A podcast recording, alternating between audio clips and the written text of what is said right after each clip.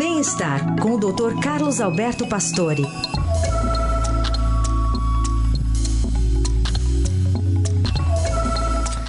No início da semana, faleceu o empresário João Paulo Diniz, que estava na cidade de Paraty, na Costa Verde Carioca, para uma competição esportiva, né, paixão que ele nutria e fomentava em seu trabalho.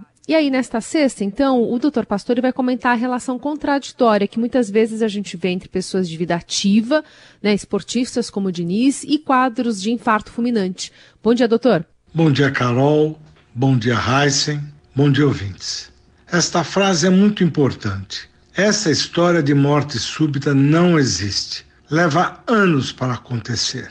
Toda vez que um indivíduo que praticante de esportes tem uma morte súbita, o alerta vermelho surge perguntando como evitaram a morte.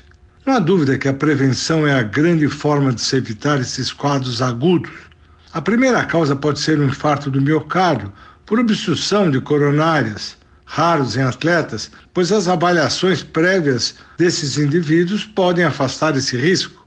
As doenças elétricas do coração pouco aparentes pode surgir num esforço exagerado intenso, como aconteceu com aquele jogador da seleção da Dinamarca.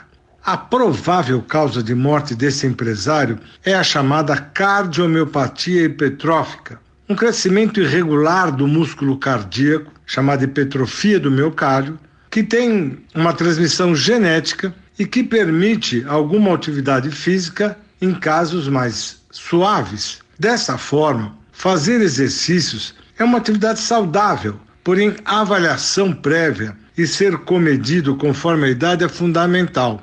Não há dúvida que os exercícios extremos acabam com a idade trazendo prejuízos e, quem sabe, provocando uma morte súbita.